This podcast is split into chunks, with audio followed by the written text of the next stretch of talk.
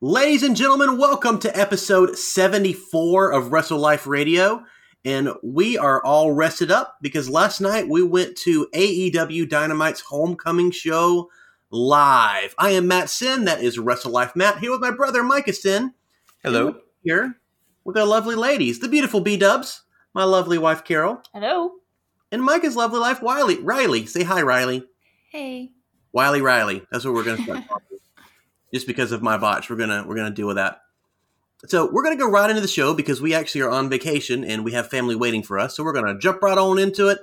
Um, and let me tell you, Daly's Place was great. Carol and I went for Fight for the Fallen, and it's such a unique venue. It looks so good live, and we didn't get to watch the whole show back because again, we got back very late. But we did get to watch a little bit of it on TV, and it, it looks like it came off really well. Yeah, it had a very WCW esque feel to it when they had the special shows, especially like Panama City and all that. Yeah, I really, I really enjoyed the uniqueness of it. Yeah, and so I think that's something that they are trying to do, and they have done that. The uh, the Nashville Auditorium was one that sticks in my mind. That was a really unique looking one as well. But before the show actually started, Jim Ross and Taz came out and got on commentary.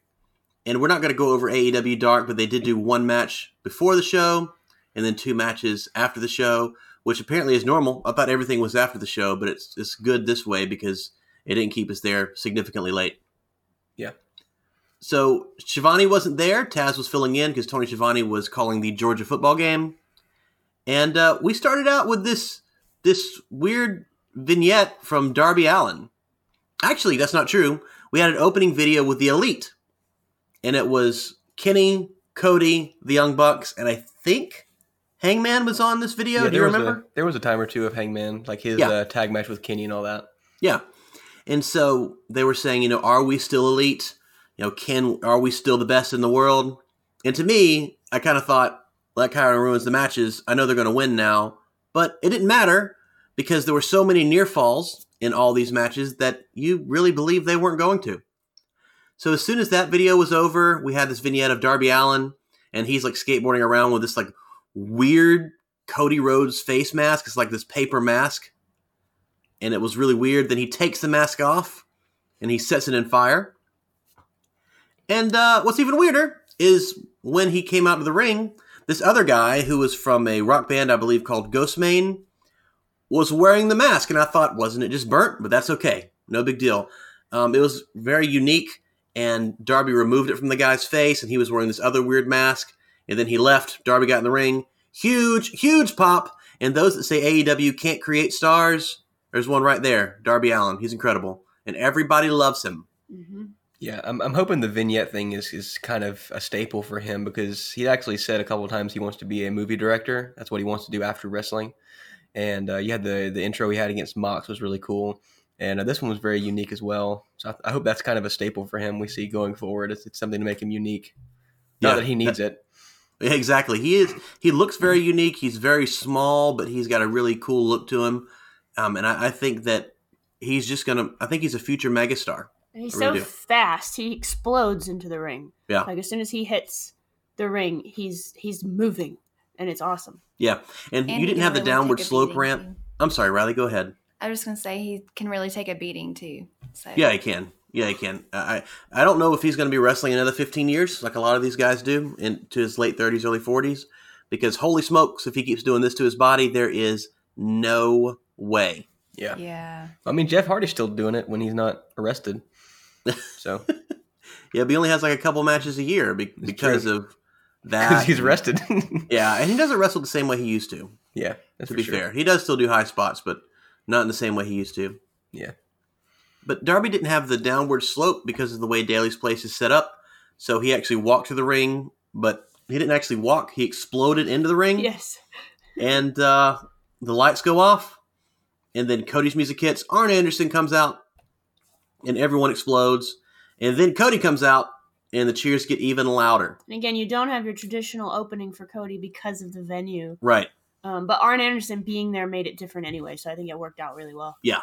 Really cool really cool very unique um, this match was really really good one of the spots that i really liked was and this isn't even a wrestling spot but arn anderson says he's the coach and so Cody goes to Arn, and Arn Anderson put paper over his mouth, just like you would see in actual sports, whether it's you know the NFL or NBA.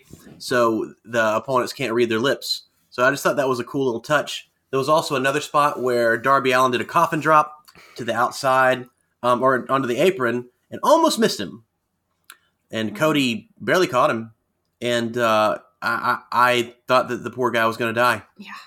Yeah, the, every Darby Allin match has a couple spots where I think he's dead. Yeah. Exactly. Cody just kind of deflected him, so he didn't make a he didn't fully hit the ground. Yeah, running. exactly. Yeah, the, the the announcers were trying to brush it off as, oh, he got his knees up, but no, he was just saving Darby from dying. He was That's what keeping did. him from dying. Yeah, exactly. It- There was a lot of great spots in this match. I loved the uh, they call it the code red. It's Canadian Destroyer off the, the top rope. Was Yeah. great. Um, I, I liked seeing a, a wrestling manager actually manage, like you said, actually like a boxing coach almost. Right. Um, you you actually had him do something other than interfere, which is what you normally see managers do. They're usually just heels and they interfere and they get in the way, and it kind of gets tired and, and, and played out.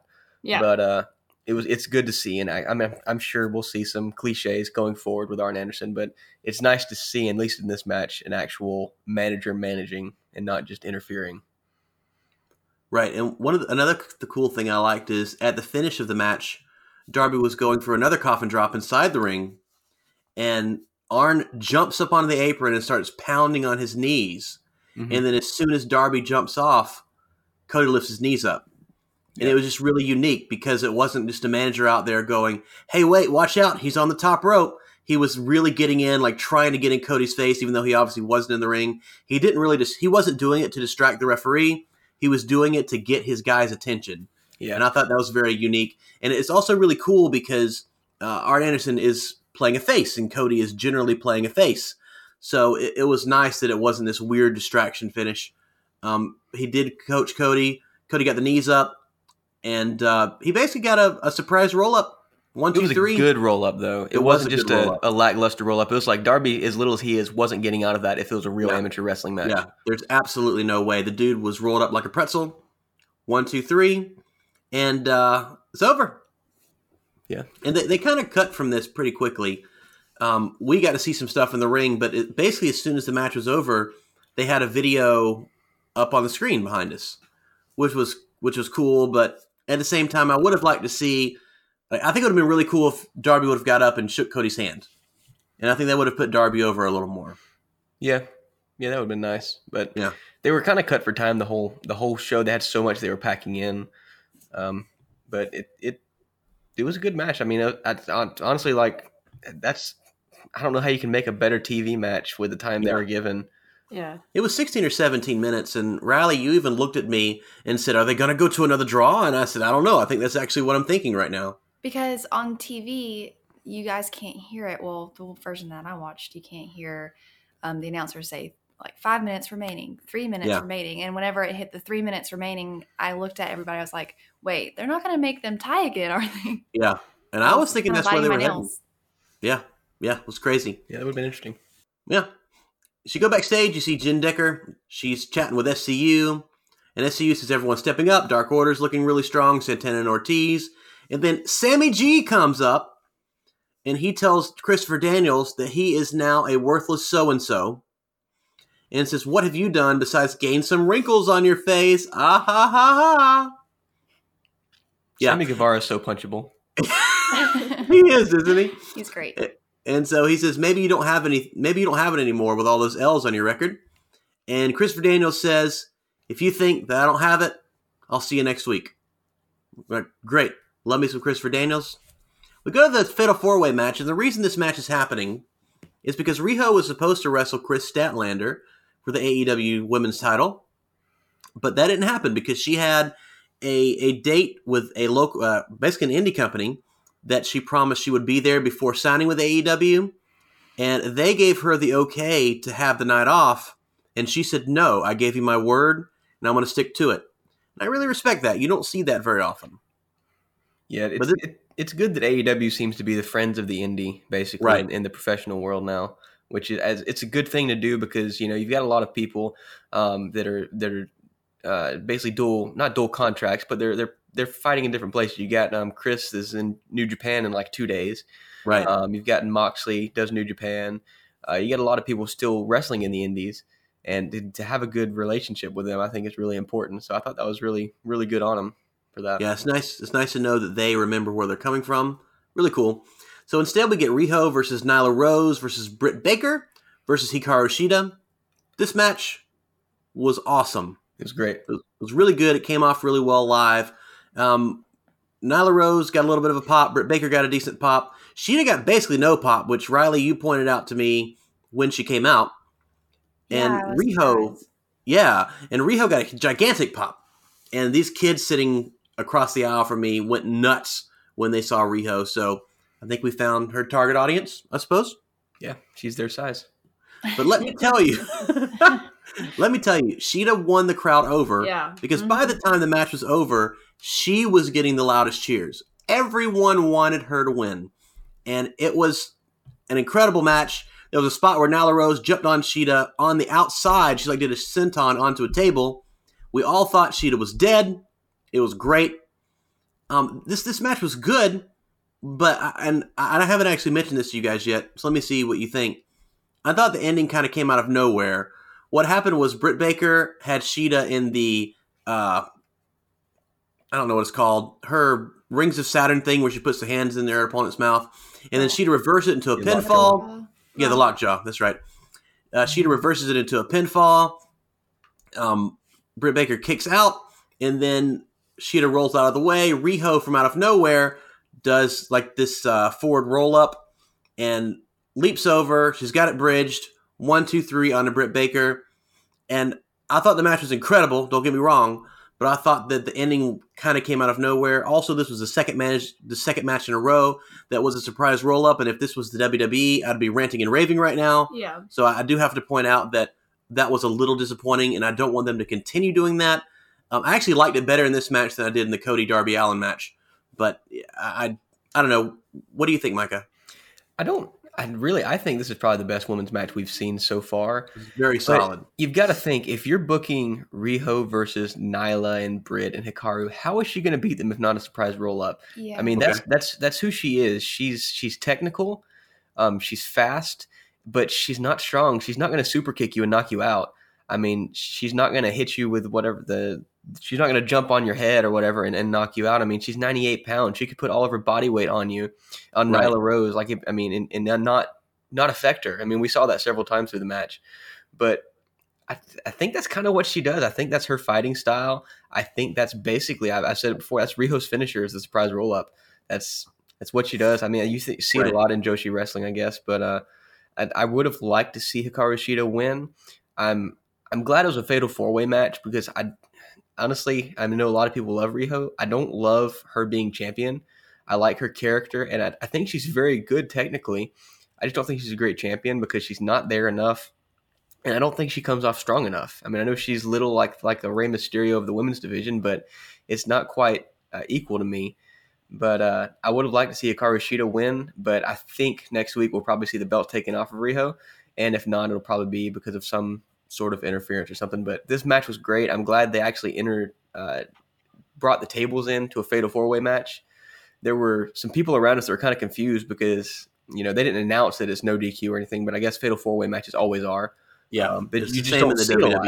Yeah, you just don't see it a lot. You don't see tables brought in. I, I thought it was good for Nyla Rose to push her character a little bit more and uh, break the rules, bend the rules a little bit. Um, you saw before the match, the start of the match, Nyla just hits uh, Riho in the face with her belt, but then you see Hikaru Shida use the kendo stick she always brings in, or whatever you would call it. I, I call it a kendo stick I think it's a kendo stick. Yeah. Yeah. and uh, takes Nyla out with that, which I thought was great.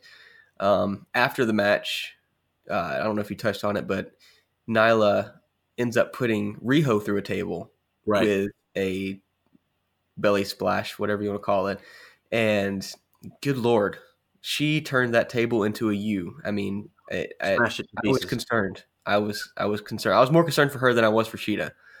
Um, I, I like what they're doing with Nyla. I haven't always been a fan of hers. I think she's doing some good stuff now. I thought Britt was very good in this match, and I don't always uh, commend her for her wrestling prowess. But yeah, I thought this was a really good match. I liked it.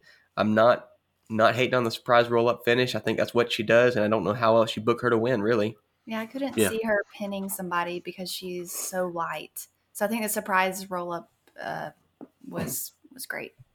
Okay. B Dubs? I think they've got a good handle on Nyla's attitude as well because she just played the heel the whole time. Yeah. Even to the end, she kind of uh she did she, you know she busted Riho and then she kind of just postured to the crowd and everybody's booing and she just kind of waves us all off like ah who needs you, and that was great. Yeah. Yeah. So we go backstage. We see Joey Janela. I groan because he's probably the only AEW superstar that I really dislike. Can't stand him. Don't Agreed. don't like Joey Janela at all. Do either of you like Joey Janela? Um, he's okay, but I don't like his promos. No, Yeah. he's he's not good. He needs to stick Yeah. to hardcore matches with uh with what's his face, the British dude with the bad makeup. That's really all he, he Jimmy does, Havoc? though. That's Yeah. like his thing. The Yeah. He, hardcore. he can't cut a promo. He's not likable. And No. He's a huge dork. He needs to turn heel. His matches are great. So, but you know what? Everyone in AEW has great matches. So you can't stand out with that like you can in WWE. So I think he's a huge dork, and uh, I want to see him turn heel and see what he can do because as a face, it's not working. No. Sorry. Um, he started a promo with Alex Marvez, but he got punched in the balls immediately by his ex girlfriend, Penelope Ford. And he gave the weirdest face I've ever seen. But again, he just got punched in the balls, so hey. Um, the camera pans back. You see Penelope Ford, and it turns up. You see Kip Sabian, Penelope Ford's new boyfriend. And they laugh and walk off. I didn't like this. Evil Uno's in the back. He's cutting a promo saying how the elite are done, blah, blah, blah, blah, blah. And I don't know if it was in this promo or if they had a second promo later in the show, but Evil Uno said something about I don't remember exactly what he called the he called the him exalted one, I think. the exalted one. Yeah, yeah, yeah, yeah. So it's basically like a higher power. And there have been some rumors about who it could be. Christopher Daniels is one of the names that came out, which I think would be really cool because he was actually supposed to be the higher power 20 years ago in WWE when it became Vince McMahon. He's like, it was me, Austin. And it was this terrible ending to this great promo or this great storyline. And uh, I think it would be a cool full circle. Another rumor is that it could be Hangman Page because he's, you know, looks like he's turning heel. So that would be very interesting. I think I would like it to be someone else, maybe even Christopher Daniels, and have Hangman Page join the Dark Order. I think that would be really cool if that's the way they're going. I don't think that uh Hangman Page would do that, but then again, they might write that in where he would. I just think he's spiraling into this drinking depression type of thing because he was done with the elite. But I think he's going to end up going back to the elite somehow with this like mend mending thing. I don't know. Yeah, I think if it would be any member of the elite, it would be the villain. Yeah, I think that would be great. that would be really cool if it was Marty Scurll. I'm down. I tell you, at some point, Hangman Page is turning heel though, and it's happening soon. He, he's definitely turning to the bad guy, and he'll join the elite again years later. Just like you know, they always have all these reunions. But I don't want been- it. yeah, I know you don't want it, but it's gonna happen. It's gonna happen. I'm not going to watch. No, I'm just kidding. Who do you think it could be, honey? I got nothing. Nothing. I got nothing. All right, we'll talk about. We'll we'll move on. You can talk about the next thing with Jon Moxley and Trent. And a lot of people were complaining about this and like, why in the world is Jon Moxley wrestling this guy that's basically a loser and they're having a competitive match? Did you guys not see the Dolphins beat the Patriots last week? I guess you didn't. Things happen, guys. You can have one of the top guys in the company have a competitive match with a mid carder. And that's what this was. Trent is great. He's awesome in the ring. This was great. And if you don't think it was great, it's okay to be wrong. Yeah. All right, B Dubs, tell me what did you think of this match?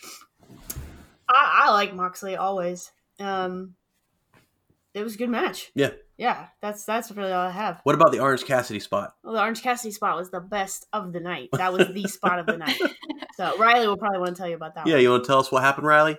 Oh, so he stands up on the apron Yeah, he gets in the ring. and um he you know does his thing where he takes his hands up and then he's like oh and then puts them in his pockets Uh huh. and then just stares at Mox and Mox stares back and then he kind of walks you know to and from the other side of the ring and he's like okay okay and then puts you know his hands in his pocket and just like shoves it in his face you know like hey look I can do it too that kind of thing. And then and then Orange Cassidy is like, okay, okay, just distracting him. And then Trent comes out of nowhere um, and does some move on him. I don't know. I think it was a knee in the back of the head, if I remember He was right. knee strike. Yeah. Yeah, that was, was that was great. great. That was like pop of the night. Yeah, that was great. really good. really good.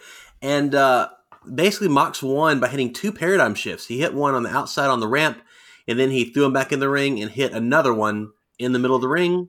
One, two, three. It's over. Yeah, I think the same people you have complaining about this match were the same people that would complain if they would have just squashed Trent as well, because they would say, Right. "Oh, all you get is Jon Moxley," which that's how wrestling fans are in general. But you know, they would say, "All you get is squash matches with Jon Moxley." You know, you never get a good match out of him unless it's a pay per view or whatever. But Trent's actually a really talented wrestler. I Yeah, really very enjoy. much. I like the best friends. They're probably my favorite tag team. Um, Their I- I music is really- great. Yeah, their, their intro is great. Uh, their gimmick's great. It's it's really over with the fans. But uh, Trent is uh, who did he have that singles match with a few weeks ago? It was really good. Was it PAC? It's- It's- yeah. hmm It was PAC, and that was just a great match. And he stood his own in that match as well. Yeah. Um, and you know, if he can stand his own against PAC, he can stand his own against Jon Moxley. I mean, he's super jacked dude. He's been wrestling for quite a while.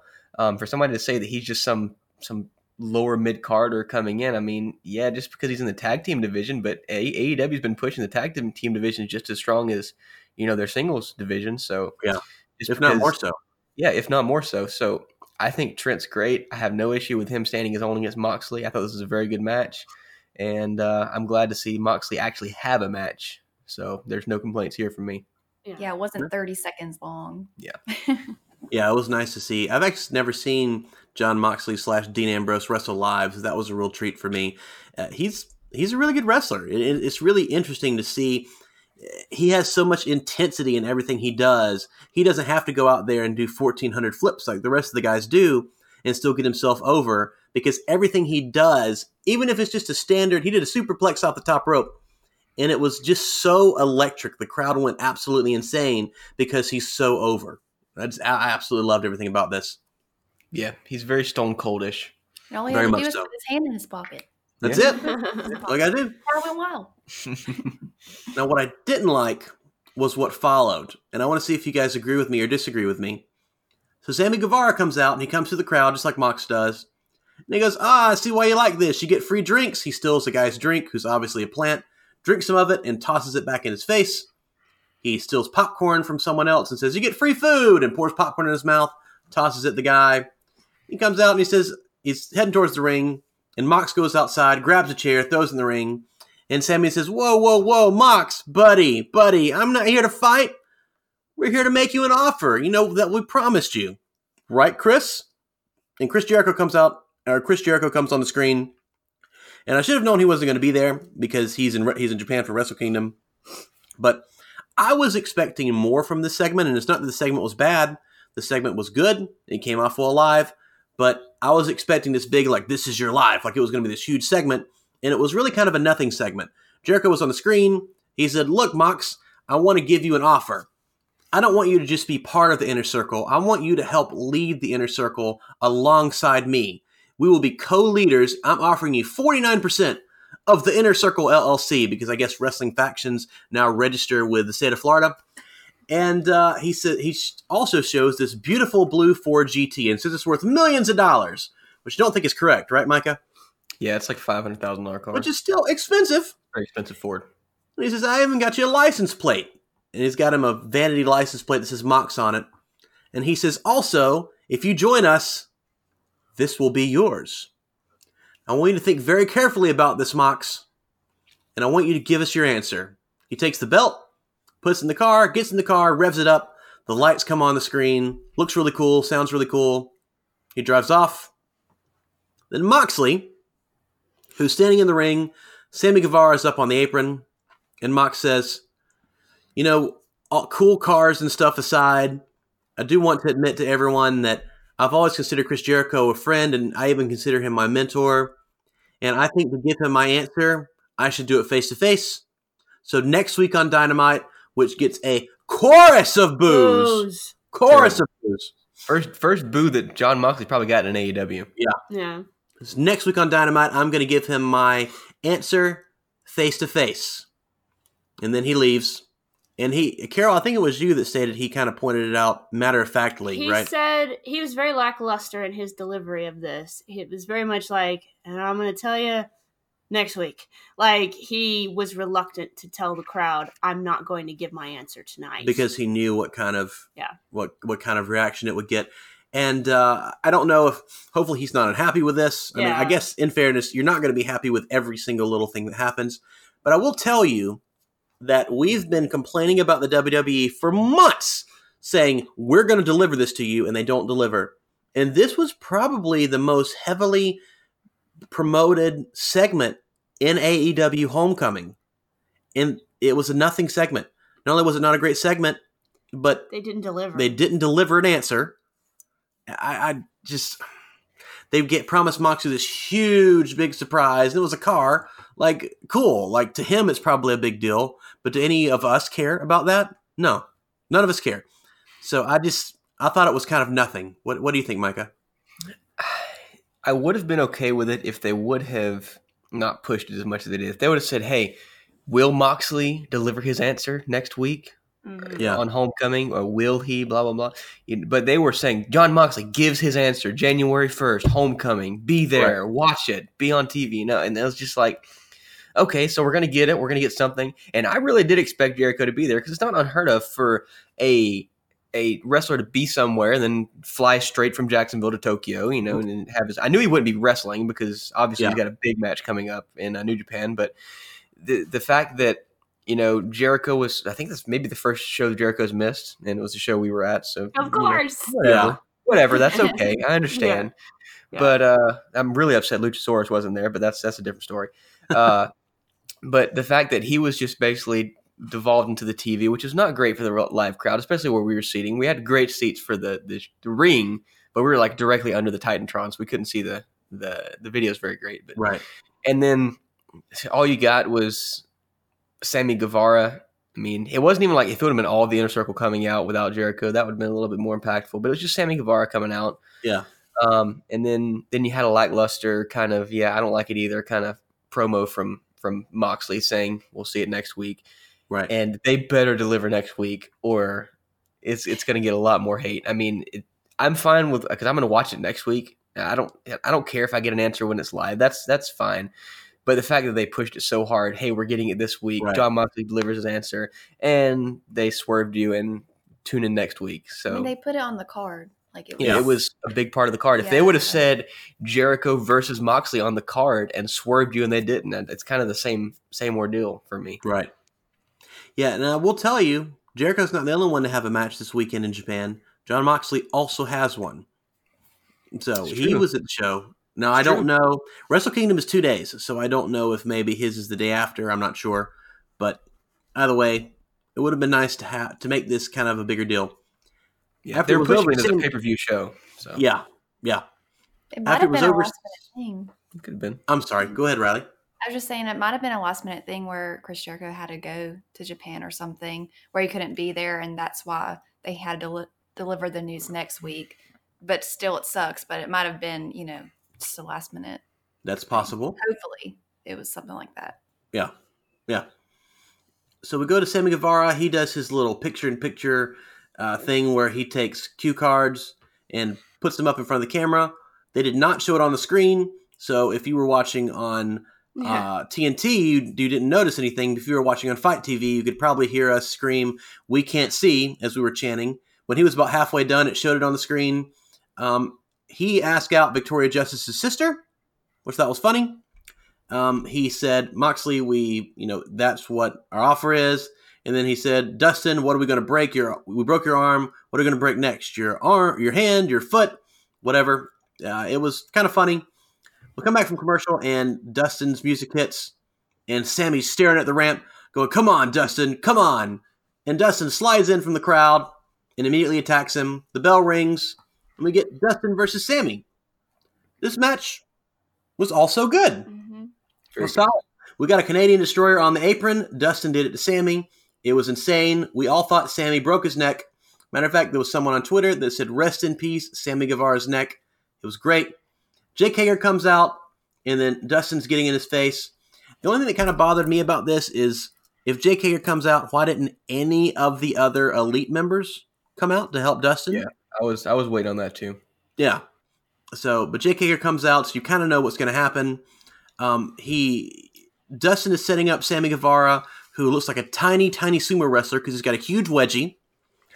and he he put Sammy Guevara up on the apron. He's about to do uh, the Shattered Dreams, where he puts his legs up on the corner and then he kicks him in the balls. And then as he's charging at him, the referee gets in Dustin's face, which is the second time this match. He already took a chair away from Dustin and blocked him from kicking Sammy in the balls. And as Sammy pulls him over and says, Hey, help me get out of these ropes, and he's trying to help Sammy out of the ropes, Jake Hager gets into the ring and kicks Dustin in the balls. How many times have I said balls this episode? About many. 18 times too many, I think. And uh, he falls down, and Sammy gets the one, two, three. The referee looks awful confused because he has no idea why Dustin is down. The the people in the crowd are screaming at the referee, and he's like, "What?" And so they're telling him about Jake, and then so he kind of acts like he's going to reverse the decision, but he does not do so. Then Jake and Sammy leave, and Dustin leaves after, as they're playing another video up on the Tron. What did you think, Micah? I loved the match. I didn't like the ending. That's, Yeah. that's the way I felt about it. Um, Dustin was great through the entire match. I would have been perfectly fine with him burying Sammy a little bit, and then going through the ranks and eventually having a match with Jake Hager. I mean, they may still be pushing for that because Jake Hager's the reason he lost this match. But I'm tired of seeing Jake Hager interfere and make the inner circle win. That's that's kind of where I feel about it. Um, if they're trying to push that they're a real sport, you got to ban Jake Hager from ringside. Right. That's this way this it, it every match. It's it's kind of played out now. Um, but what did you think about whenever the ref stopped him from using the chair on Sammy? Oh, I would have loved if he would have just beaten Sammy over the head with a chair because that's what I want to do every time I see him on screen. Um, no, I, I actually really like Sammy as a character, but he's very punchable. But uh, I, you know, I hate. I know it's it's all scripted, but I, I don't like if he wants to get DQ, let him get DQ'd. right. You know, it's it's part of wrestling. You know, if he hits him with a chair and then he keeps hitting him with a chair, you know, try to take it from him and quit the mayhem or whatever. But he wants to get DQ'd, let him di- get DQ'd. I would have preferred him getting DQ'd and breaking Sammy Guevara's arm than I would have the Jake Hager interference ending. yeah. But Okay. Carrie, would you like to add anything about this match? Not really. I feel similarly. I really like both of them, and I enjoyed the match. Um, I don't have an issue with it the way it went, but it seemed a little bit like we've seen this before. The interference and the dirty ending. Um, and maybe they could have done something different and more interesting. Riley, would you like to add anything else? Um, just about the disqualification thing where it stopped him from hitting him with a chair. Yeah. Uh, if he was gonna lose anyway, like why not disqualify him? Is does that count as a loss if he gets disqualified? yeah, it would be a loss. Yeah. So Mhm. I don't understand that, but I guess they just wanted Jake Hager to come out and interfere and do all that And- mess. But I mean, it was good. I liked the match and I enjoyed it. So Have we ever seen a DQ ending in AEW? Um, I don't think can we have yet. No, I don't think so. That would have been something new and, and refreshing. Other Yeah. than you know, WWE has DQ finishes all the time, but Yeah, they have like three or four doesn't show. it. Yeah, and It's he had every weird. right Yeah. because I mean his arm got broken by Sammy. So and we're, we're not by Sammy, but by the inner circle. So it's like yeah. I don't mind seeing DQ finishes every once in a while. I don't want to see it in your biggest main event of a big pay per view, Hell in a but I don't mind seeing it every once in a while. and, and I don't. Yes, that was a Hell in a Cell reference, everyone. Uh, I, I, just it's okay to have it every once in a while. It's not okay to have it three or four times a show. And I think both WWE and AEW need to balance it out a little bit. So I, I'm okay with having DQs very sparingly. Just make sure that they don't happen very often. We go and we're backstage with Jenn Decker. She's talking to Private Party and asks them how their 2020 is going to go. Um, and Adam Page shows up at the bar behind them, and they have a little bit of banter. And I'm not going to lie to you, I didn't really hear what they said, so I don't I don't really know what happened here. All I know is Adam Page started uh, serving them drinks, and he spilled a little bit of it. They freaked out, and then he yelled at them, said he could beat both of them up, grabbed the drink himself, and walked away. So I can't really tell you if this is good or bad because I didn't really hear it live. Did you guys get any more? Um. Yes. Well, I think Adam Page was actually pouring it for himself Okay. because if you watch Being the Elite, um, he's constantly drinking, and it started out where he was passing Private Party in a hallway um, of I guess the venue that they were wrestling at, and they were drinking vodka, and you know they're saying this ain't water, like it was that thing where he was like this ain't water, and um, Adam Page was like, "Thanks, guys," and starts drinking, and that's whenever he starts drinking, and now he's like constantly drinking alcohol. And so this little exchange was kind of funny because of that. Um, it started with Private Party, but he's he poured himself a drink, I believe, and so that's why Private Party stole it from him. Like, dude, you need to stop. Yeah. And so that's why Adam Page got kind of heated. He was like, dude, I'm going to beat you up. And um, then walked away. Yeah, there's been a couple spots like after right after he left the elite and he had that uh, match with with Kenny that uh, the first match I think when they had a little spat at the end. Um, he kind of tried to he he would find private party in whatever venue and try to hit it up with them and, and drink with them and, and have a little fun. And they were always kind of like, no man, you're kind of an alcoholic. You know, we don't Yeah. we don't really. I mean, we're having fun and everything, but you're you're already drunk and you're trying to drink more with us, and we're not we're not cool with that. You've had enough, and that's happened like two or three times now where they've kind of pushed him away. And I think this was just kind of the finality of that. Which, if you don't watch Being the Elite or Dark, you you don't really get it. So Okay. That's a common complaint with AEW, but it was fine on its own. I didn't really understand it live though. I, you'd have to watch it on TV again, Okay. I guess. Cool. Uh, MJF with Wardlow comes the ring. And he said he's here to announce his stipulations to wrestle Cody. He has some fans kiss the ring. Then he kisses a woman on the lips who absolutely marks out. And he kind of smirks, gets in the ring. And he also he tweeted this online. He's he basically insulted her. It was it's just standard MJF. And he says, Cody, I've got three stipulations. If you want to wrestle me, Stipulation number one we wrestle at Revolution, and you cannot touch me until then, no matter what I do. And Cody, I'm going to do a lot. Number two, you have to wrestle Wardlow in a steel cage, and you have to beat him. And number three, you have to come into this ring, get on your hands and knees like a dog, and let me whip you like the dog you are. Not one, not two, not three, and then he does a LeBron James and gets all the way to 10. After insulting the crowd, and because we are from Florida and can't count, Yep. he proceeds to count to ten for us. Says, yes, it's, I understand that you guys have a hard time counting, but it's nice that you're following along. He does. He's a great heel. And then he says he's going to hit Cody 10 times with a belt.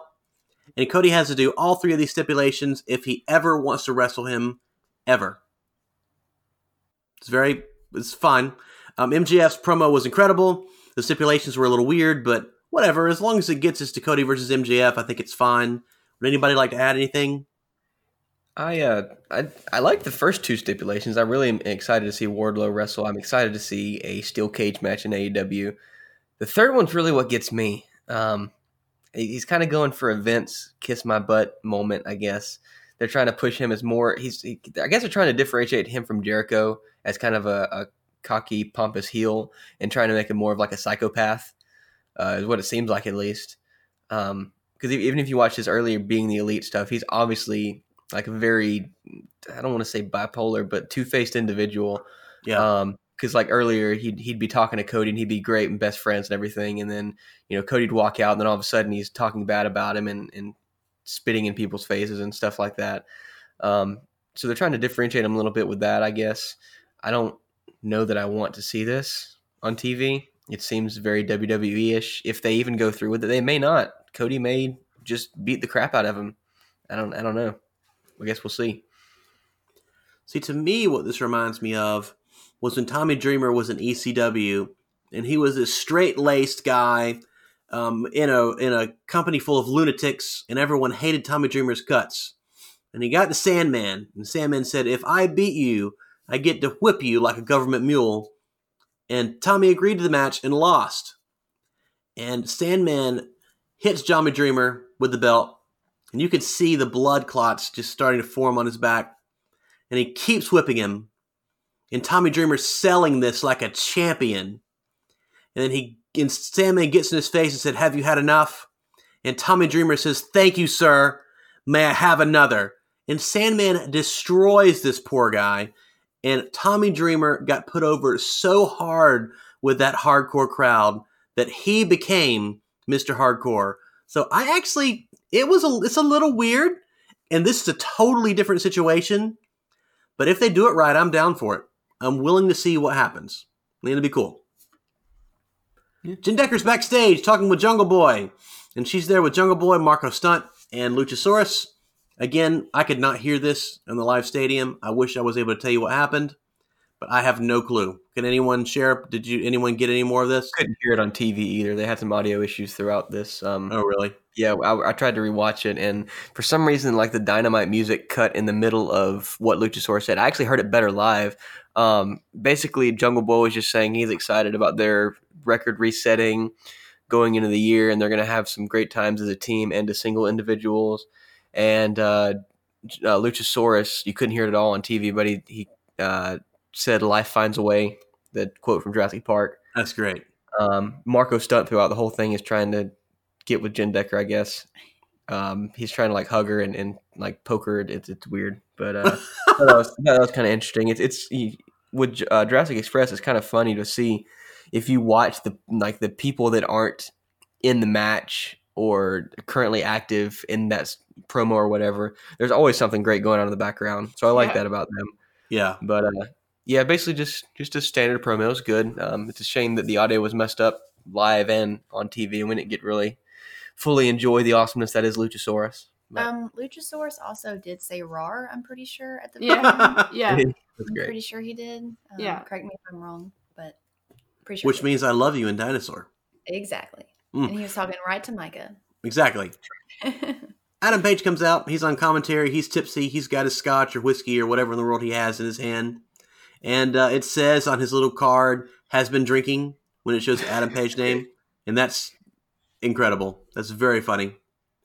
Um, they have a backstage segment with Riho, which was not shown live. Apparently, there was something where Britt Baker interrupted and she was yelling at Riho, saying, Why aren't you here every week? I'm here every week wrestling. Also, I'm running a dental pro- practice. Where have you been? You haven't been here in a month which is a common complaint that AEW fans have had because Riho has, in the last three episodes, has only been on TV once, and that was to watch Kris Statlander looking very concerned in the crowd. Um, Britt Baker apparently looked kind of heelish here. Again, this was not shown live, so I'm not sure. Um, she does tell Riho that she doesn't deserve to hold the title, and Riho looks very sad. And we come back. Um, it continues on with Michael Nakazawa there with her, and she looks very sad. And Alex Marvez is asking her questions in a standard interview format. Again, couldn't really hear hear it live. Hopefully, you guys could hear it on TV, but uh, we I, I couldn't hear anything. Yeah, I think basically they asked her how she's going to face Kris Statlander, and and from what I got, I think she said she's going to try her best. yeah, that's what she said. Okay. I, kind of just feel bad for her at this Yeah. point. and I, I even though I like Kris Statlander and I want her to win, I just I don't I don't want her to win like this. Right, I understand. Right. So then we go to your main event, and let me tell you, if you don't like flippy wrestling, you will hate this match. But as someone that doesn't really care for flippy wrestling, I loved this match, and AEW has turned my my my face towards flippy wrestling, and the more I watch it, the more I like it. And again, I love old school classic wrestling. I love Dustin Rhodes. I love Cody. I love Shawn Spears. I love that type of wrestling. But oh my gosh, these six guys are so talented. It is absolutely incredible what they can do. This might have been the best 10 minute match in AEW yet. It was Kenny Omega and the Young Bucks versus Pac and the Lucha Brothers. And everything they did was nuts. Riley, as the biggest elite fan on this podcast, tell us what you were thinking as the match was going on. Um, well, first of all, I was just staring at Kenny thinking, oh my gosh, I'm here in person and I get to see Kenny Omega wrestle. Yes. But um, I don't know. I just thought it was really awesome. Um, there were some spots I was like, you know, obviously, ouch, please don't hit Kenny like that. Please don't die. Yes. but um, I mean, it was great. I think, I mean, obviously Kenny's V triggers are awesome, and then uh, he hit one Snapdragon suplex, I believe, just one on Pac. He hit another. He hit one on Phoenix as well. Okay, I didn't, I don't remember seeing that one, but um, yeah, and obviously the Young Bucks. I mean, their acrobatic skills are just awesome. Well, Nick's is particularly, but They're yeah, so good. I liked it. Yeah. It's ridiculous. It's I not. really it's, liked it's it. not fair to everybody else in the roster how good the Lucha Brothers and the Bucks and in the Elite and everything are. Yeah. Or were in that match. Mm-hmm. It was too short of a match in my opinion. I think they should have taken away a little bit from from something else. I don't know what Yeah. else because the match the the, the card was so packed. Um, I would have liked five ten more minutes of this match. Um, Yeah. I don't think I had a commercial break in it, so that's good. But uh, the Lucha Brothers, uh, like I said last uh, last show I was on, haven't always been my favorite because they don't always follow the tag team rules like they should, and that kind of bothers me. Um, this match, I think they did a very good job. Um, you actually saw towards the end of the match, uh, Pac was in, but he was dead. So Ray jumped over the ropes, got grabbed the tag rope, tagged himself in on Pac, jumped in, and uh, that's whenever he's trying to do the the flying kick off the top rope and ends up getting knee to the face by Kenny. Yeah. And oh my gosh, that looked really painful. Um, live and on TV, like you, you know, sometimes you can see like, oh, that's a glancing blow. That didn't really hurt. That looked like it really hurt. Um, the timing was amazing with him and Kenny, and uh, that's it. In, in what eventually ended the match. But there were so many great spots with um when Ray was on the elite uh, top rope and he's doing the thing where he dances between the middle and the top rope, avoiding kicks from the Matt and Nick Jackson. That was insane.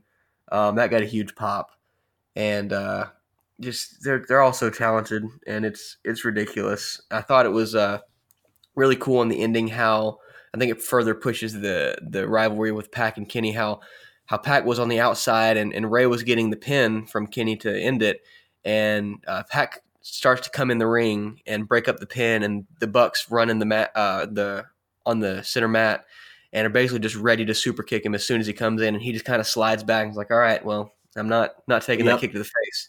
Yep. I thought that was that was really good storytelling there. But yeah, it was this great match. This is this was my favorite match of the night, and this may be my favorite match of AEW so far. I really enjoyed it. Yeah, is definitely the best 10 minute match. You know, the, Yeah. some of their 20, 30 minute matches I'd say went were better just because they were longer. Yeah. But it was absolutely insane. That finish where Pac does the the black arrow, I think it's called the black arrow, onto Kenny.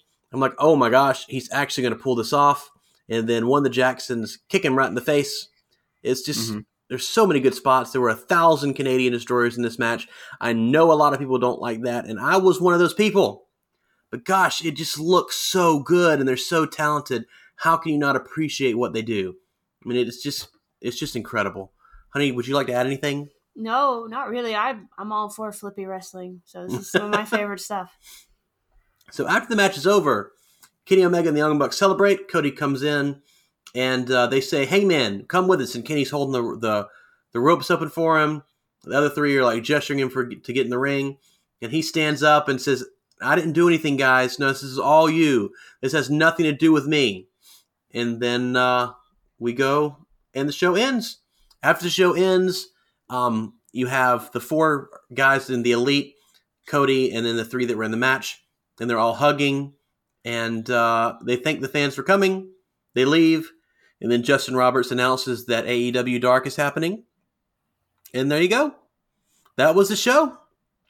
Now, Riley, I'm going to let you start because you've never been to a live wrestling show before, and you're a huge elite fan. If you were to grade AEW Dynamite Homecoming, what would you grade it? I wasn't prepared for this. I think I'm gonna to rate it maybe an A minus. Okay. Yeah. And why is that? Well, I really loved all the matches, but there are some things I just I remember not really liking. Just some particular like just some things, but I would have to rewatch it. I just remember feeling like, oh, I don't really like that. if that makes sense. Yeah. Especially the announcement with Mox saying that he's going to announce it next week. Like that really put a damper on the grade. I think Okay. that was, yeah. Yeah. I I would give it an A. Um, I loved everything about the show. I thought we had the best women's match we've seen so far, which has been one of my major complaints. We did not have Brandi Rhodes cut a promo, and that's another one of my major complaints. Yeah. Um, everything else was good. We had a great match with uh, Trent and John, uh, which was the probably the low spot of the night, but still not very low. So uh, I would definitely give it an A because I thought it was great. My main detractor was the fact that number one, Chris Jericho was not there and he only cut a promo on the TV. And also they pushed it off till next week. If they would have not done that, I think I probably would have given it an A plus. You might be right. What do you think, B Dubs? I'd say similar. I was going to give it an A. Um, I enjoyed all the matches. Some of the in between stuff was lackluster, but they don't do very much in between stuff. They mostly, uh, with AEW, mostly you're wrestling, and it's a wrestling show, and it's good wrestling. Um, the only complaint that I had is the same the the Mox announcement, and that's only because it was supposed to happen and it didn't happen. So that was very WWE, um, the bait and switch. So I didn't care for that. But that's it. That's the only thing. Keeping it from an A plus. I really liked all the matches. It was great. Yeah, I'm gonna give it an A minus as well. I don't like that they uh, had the Mox issue, but I'm not gonna elaborate on that because we already did. You guys also mentioned it. Um, a- as a TV viewer, if I were watching this on TV, I might have given it a lower rating because if they were having sound issues, that's very frustrating. This is what like week Yeah. 13 or 14. They've had months to get this fixed. TNT is a major company. They need to get it ready. AEW has an entire sound crew. We know, we saw them and we were there. They need to fix that. I was okay not really being able to hear the stuff live because I've been to WWE shows where you can't really hear it live because the crowd is loud and you know it depends on where you're sitting because the speakers so I can get that. That stuff can't happen on TV and it's getting old, so you need to fix that. This is the first show of the new year, so I'm gonna give you guys a few more weeks, but I'm gonna start knocking letter grades off if you don't get that resolved. Otherwise, as I say every week, if a wrestling show has good wrestling on it, I'm all for it. Every match tonight, or every match last night, was incredible. I absolutely loved it. It was so, so, so good. A minus. Um, would have been higher if it wasn't for Mox. Um, Mox not delivering his answer. Uh, and would have been lower probably if I watched it on TV and couldn't hear what was going on. So, yeah, it was a really good show. We loved it. We hope they come back to Jacksonville very, very soon because anytime I can see AEW live, it was great. And I will continue to splurge on tickets because, man, it was it was something else sitting up there on that stage. What, just 15, 20 feet from the guys? Mhm. Yeah, it was super close. We were like seven rows back from the stage, and it, it was it was great. So good. So good. Well, ladies and gentlemen, make sure you follow us all at Wrestle Life Radio on Facebook and Instagram, at Wrestle Life Pod on Twitter. You can follow me on Facebook and Instagram, or excuse me, uh, Instagram and Twitter at Wrestle Life Matt. Carrie, where can they follow you? Uh, Instagram and YouTube. And Micah doesn't like to be followed, so we're not. He's not going to give it away. He likes to be a loner. Riley, would you like to link your Instagram? Um, my Instagram is Riley Cheyenne. Okay. R I L E Y Y S H Y A N N E. And Carrie, your Instagram and your YouTube. We can find you there, but where can we find you? Uh, Carol Sen, C A R O L E S E N N. That is perfect. Ladies and gentlemen, this is episode 74 of Wrestle Life Radio. Thanks to my brother, my wife, and my sister in law for having a blast with me last night and for hanging out at Wrestle Life Radio doing this amazing, amazing podcast. And yes, that is my opinion. Please come back next week. We will have another roundtable or perhaps maybe even a fantasy booker episode. Who knows? In the next week, we'll be back on our regular schedule reviewing Raw, SmackDown, and AEW with you every week. We also can officially announce that my brother Micah is the official third member of Wrestle Life Radio. Now that Chris Cumby is taking an extended, extended, very, long, very long hiatus, uh, which may be permanent, we'll see. But uh, it's a family affair with me, my brother Micah, and my cousin Kyle as the official Big Three of Wrestle Life Radio. Thank you all very much, ladies and gentlemen. We appreciate you. We love you. We will see you very soon. We can't see that. We can Good one.